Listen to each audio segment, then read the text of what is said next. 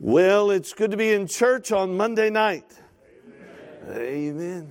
I had a, a, man ask me several months ago now what, uh, what I thought we'd be doing in heaven most of the time while we were there.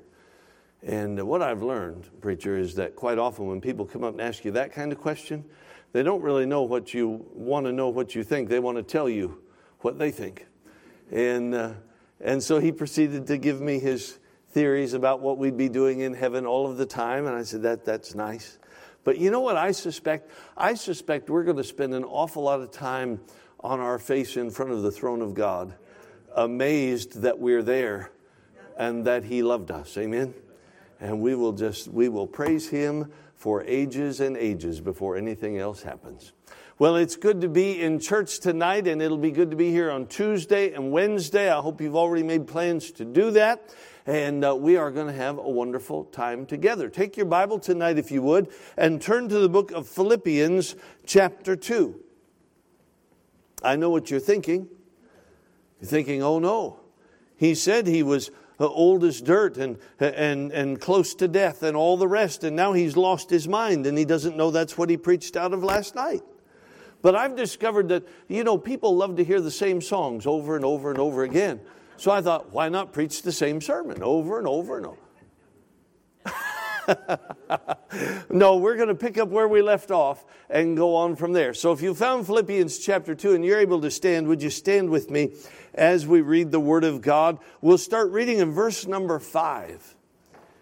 It says, Let this mind be in you, which was also in Christ Jesus who, being in the form of God, thought it not robbery to be equal with God, but made himself of no reputation, and took upon him the form of a servant, and was made in the likeness of men.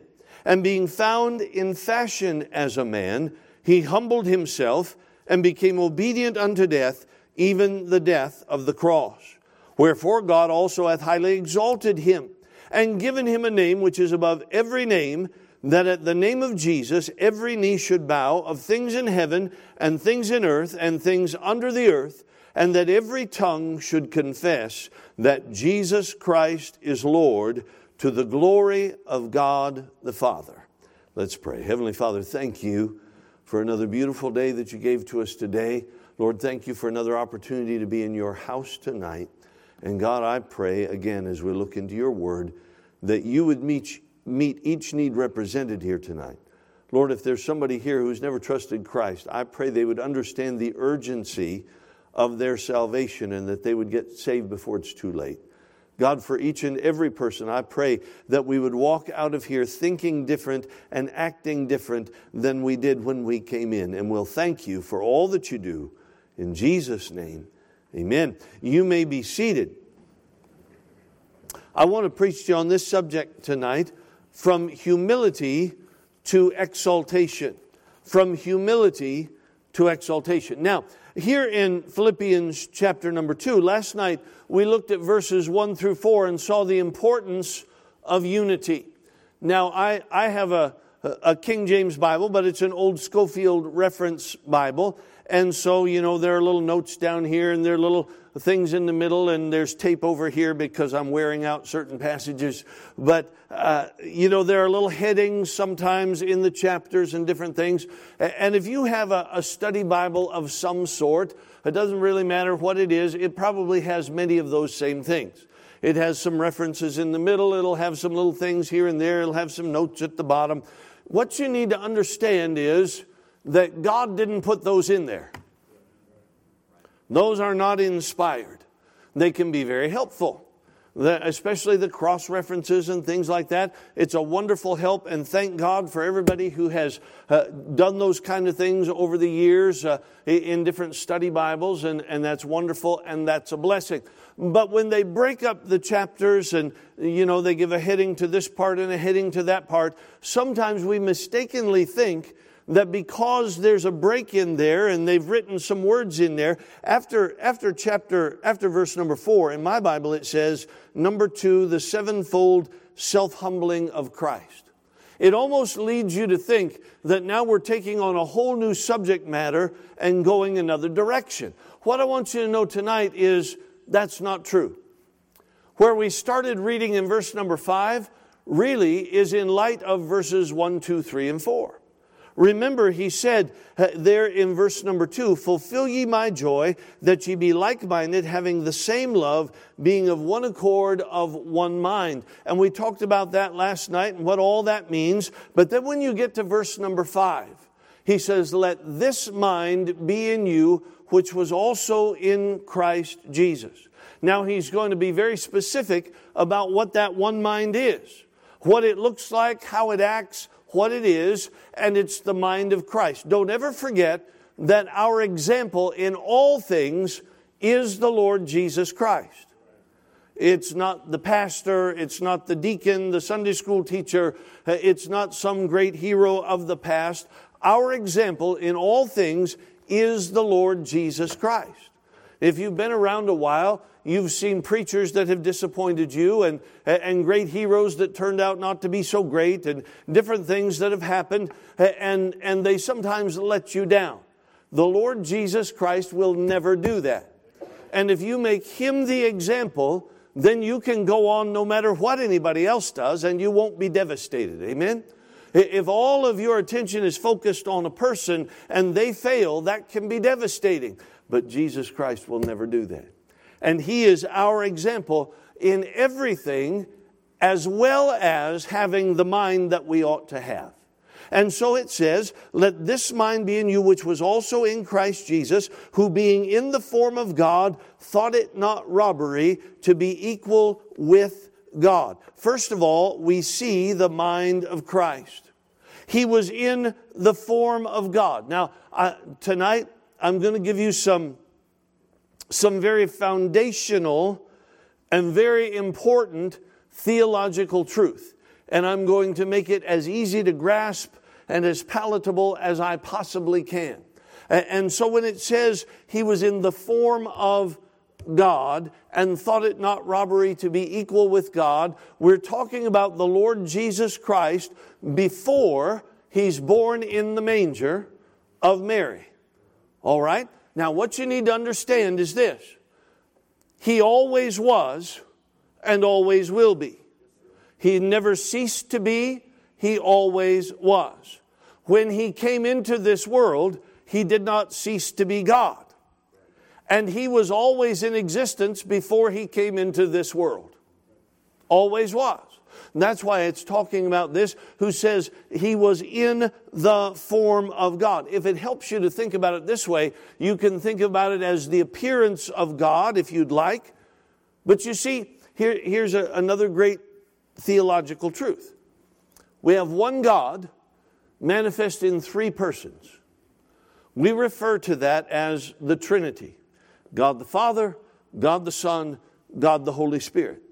They are all God, and they are one God. They are what we call co equal. Now, there are lots of, lots of examples of the Trinity uh, of things made up of three parts that make one thing. However, they all fall apart somewhere when you use them as an example. An egg is the classic example. It's got a shell. It's got an egg white. It's got a yolk in the middle. If you have all three things together, you have a complete egg, right? That's what you've got. The problem is the parts are not equal. Nobody wants an eggshell omelet. I mean, that's just the holder, and, and thank God for it, because you don't want to just hold a, an egg white and an egg yolk in your hand either. Uh, but that part is not equal. And that's not the way our God is. Although He's manifest in three persons, three distinct persons, they're equal. And so it's, a, it's an amazing thought that before Jesus Christ, God's Son, took human form in the manger, He was already in existence throughout eternity past. We find Jesus in His earthly ministry referring to that time before He came into this world in John chapter 17, verse number 5. Uh, John chapter 17 is Jesus, God the Son, praying to God the Father. You know, we talk about the Lord's Prayer, Our Father which art in heaven, hallowed be thy name. That's not really Jesus praying. That's when the disciples said, Teach us how to pray, and he gave them that example. You want to find Jesus really praying, Go to John chapter 17. And here's what he says in John chapter 17, verse 5. And now, O Father, glorify thou me with thine own self, with the glory which I had with thee before the world was. You know what he's referring to? That time before he ever was born on this earth, he was already there, pre existent, with God the Father, with God the Holy Spirit, in eternity past. John chapter 8, verse number 58. And Jesus said unto them, Verily, verily, I say unto you, before Abraham was, I am. Again, he's referencing that time long before his physical earthly birth, where he was already pre existent with God the Father in heaven. So we see the mind of Christ, who was in the form of God, but then was made in the likeness of men. Look at verse number seven. But made himself of no reputation, and took upon him the form of a servant, and was made in the likeness of men. So here he is in heaven, always eternally pre existent, and then he took on the form of mankind. Notice he did it voluntarily, he took it on. Nobody forced him to do that. Uh, nobody caused that to happen. He did that himself voluntarily. And he took on not just the form of mankind, but he took on the form of a servant, the lowest form of mankind. Can you imagine going from unquestioned power and authority to becoming a servant and a little baby in a manger that has to be taken care of? What a, what a trade that is. And yet, that's what Jesus Christ did for us. And he came in the form of a servant, not a king, not a ruler, not an important person in the area, just a servant. Now, listen close to what I'm about to say. When he did that, he did not cease to be God. He didn't cease to be God at all. He simply voluntarily put away the outward appearance of God and took on human flesh. Now, whenever he desired, he could, he could take any of the attributes of God that he'd always had and use them. It's what we call miracles. Whenever Jesus healed somebody, he was just doing something that he could always do because he was God. When Jesus walked on the water, he was just doing something. The, the, disciples were amazed when Jesus walked on the water. But for Jesus, it honestly was not a big deal because that was something he could do at any moment. He created the water, he could walk on the water. When he turned water to wine, everybody was all excited. That was something that he could do always and it never changed. It's just that in his human form, he didn't do all of those things every day. He set those things aside for the time being. The miracles, the prophecy, the foreknowledge, his own resurrection, the resurrection of Lazarus. Listen, those were, those were things that were amazing to people, but he was God. And he could always do those things. And so he set those things temporarily aside in human form, but he did not cease to be God in any manner at all. He could always use those things at any time. It says in verse number eight, and being found in fashion as a man, he humbled himself and became obedient unto death, even the death of the cross. Here we see the humility of Christ. Now remember, he's our example. It's in light of verses 1 through 4 where he says, Esteem others better than yourself, and look not every man on his own things, but every man also on the things of others. Jesus did not come into this world to look on his own things. He came into this world to take on the sins of the whole world and provide redemption for others. What a wonderful Savior, amen? He is our example. And in verse number 8, we see the humility of Christ. He became obedient unto death, even the death of the cross. Now, the opposite of humility is pride. Would you agree with me that if, that if anybody down through history ever at any time has had an excuse legitimately to be proud, it would be God in the flesh? I mean, if, if there ever was one with a legitimate reason to be proud, it would be Jesus Christ. And yet there was none of that in his life. There was none of that. And he is our example. Can you imagine what would happen to one of us if we could do just a fraction of the things that Jesus could do? Brother, can you imagine if you could walk on water? Now, you know him. You know what would happen if he could walk on water? He would be praying for rain, would he not? And as soon as a puddle formed out here, he'd be, he'd be running across that water. And next thing you know, he'd be selling tickets and go down to the lake. And he'd be out there in the middle. And then he'd charge you to have him carry you across. You know what he would do. Amen. And his head would swell up and he'd be all proud. He'd say, Look at me, I can walk on water. Jesus could do that any day. And he never one time said, Look what I can do. Not once. Never even entered the picture at all. He just did it. It was the most natural thing in the world. He just did it, and he said to the disciples, Don't be afraid. Don't be afraid, I'm here. You see, he had every excuse, every reason in the world that he could have been proud, and yet he was not. He displayed humility. He was in submission to the Father. It says in verse number eight, he humbled himself. In John chapter 5, verse number 30, he said, I can of mine own self do nothing. As I, as I hear, I judge. And my judgment is just, because I seek not mine own will, but the will of the Father which hath sent me. Really, it's an amazing moment because Jesus Christ, God the Son, is saying, I'm submitting myself to the will of God the Father. Now, as our example, if the Lord Jesus Christ submits himself to the will of God the Father, isn't it a little bit ludicrous when we look at God and say, I'm not doing that? I don't want to do that.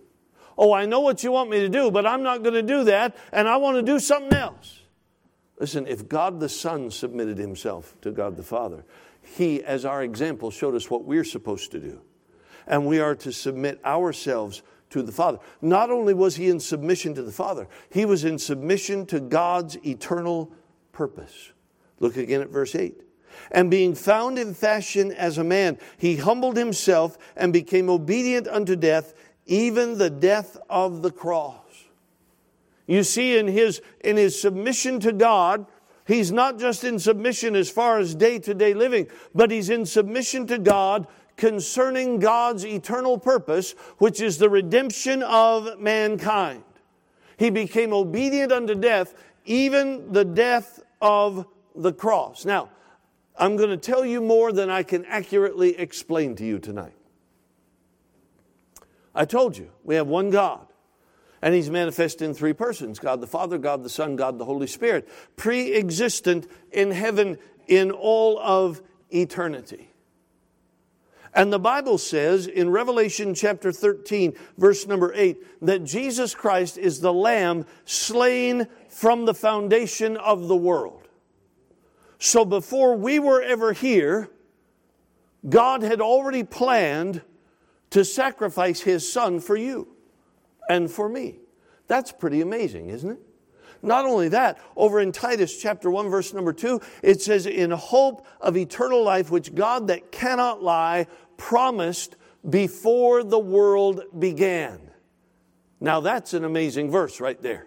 That God promised eternal life before the world began and the Lamb of God was slain from the foundation of the world. God already had the whole program planned out and ready to go. Here's how I envision it happening. Way, way back there in, in eternity past, long before this world was ever here, God, God the Father, God the Son, God the Holy Spirit, is, and, and I don't want to sound disrespectful or trite when I say this, he's talking to himself. He's, he's talking to himself because he's in three persons. And by the way, there are instances of such a thing in the Word of God as well. And, and one day, God the Father said, I'm going to make a world. And God the Son and God the Holy Spirit said, Yes, that's good. And God the Father said, I'm going to, I'm going to create people, mankind. I'm going to put them on that world. They're going to populate that world. And God the Son, God the Holy Spirit said, Yes, that's good. And he said, I'm, I'm going to love them and I'm going to provide for them because I want to have fellowship with them. And God the Son and God the Holy Spirit said, Yes, that's good. God is always in agreement with himself. And then he said, And they're going to hate me. And they're going to pretend that I don't exist. And they're going to create false gods and worship those. And God the Son and God the Holy Spirit said, Yes. And he said, Because of that, because of their sin, we'll be separated and I won't be able to have fellowship with them. And so, God the Son, you're going to go down and you're going to become one of them. And he said, Yes, that's good. And you're going to live among them. And they're going to hate you. And they're going to kill you. And your sacrifice will be the payment for their sin so that one day I can have fellowship with them again. And God the Son, before this world was ever here, said, Yes, that's good. And when he was born in that manger, he was already in submission to God's eternal purpose. It was not a plan B, it was not a second option. It was what God had planned before we were ever here. Now, that's an amazing thought.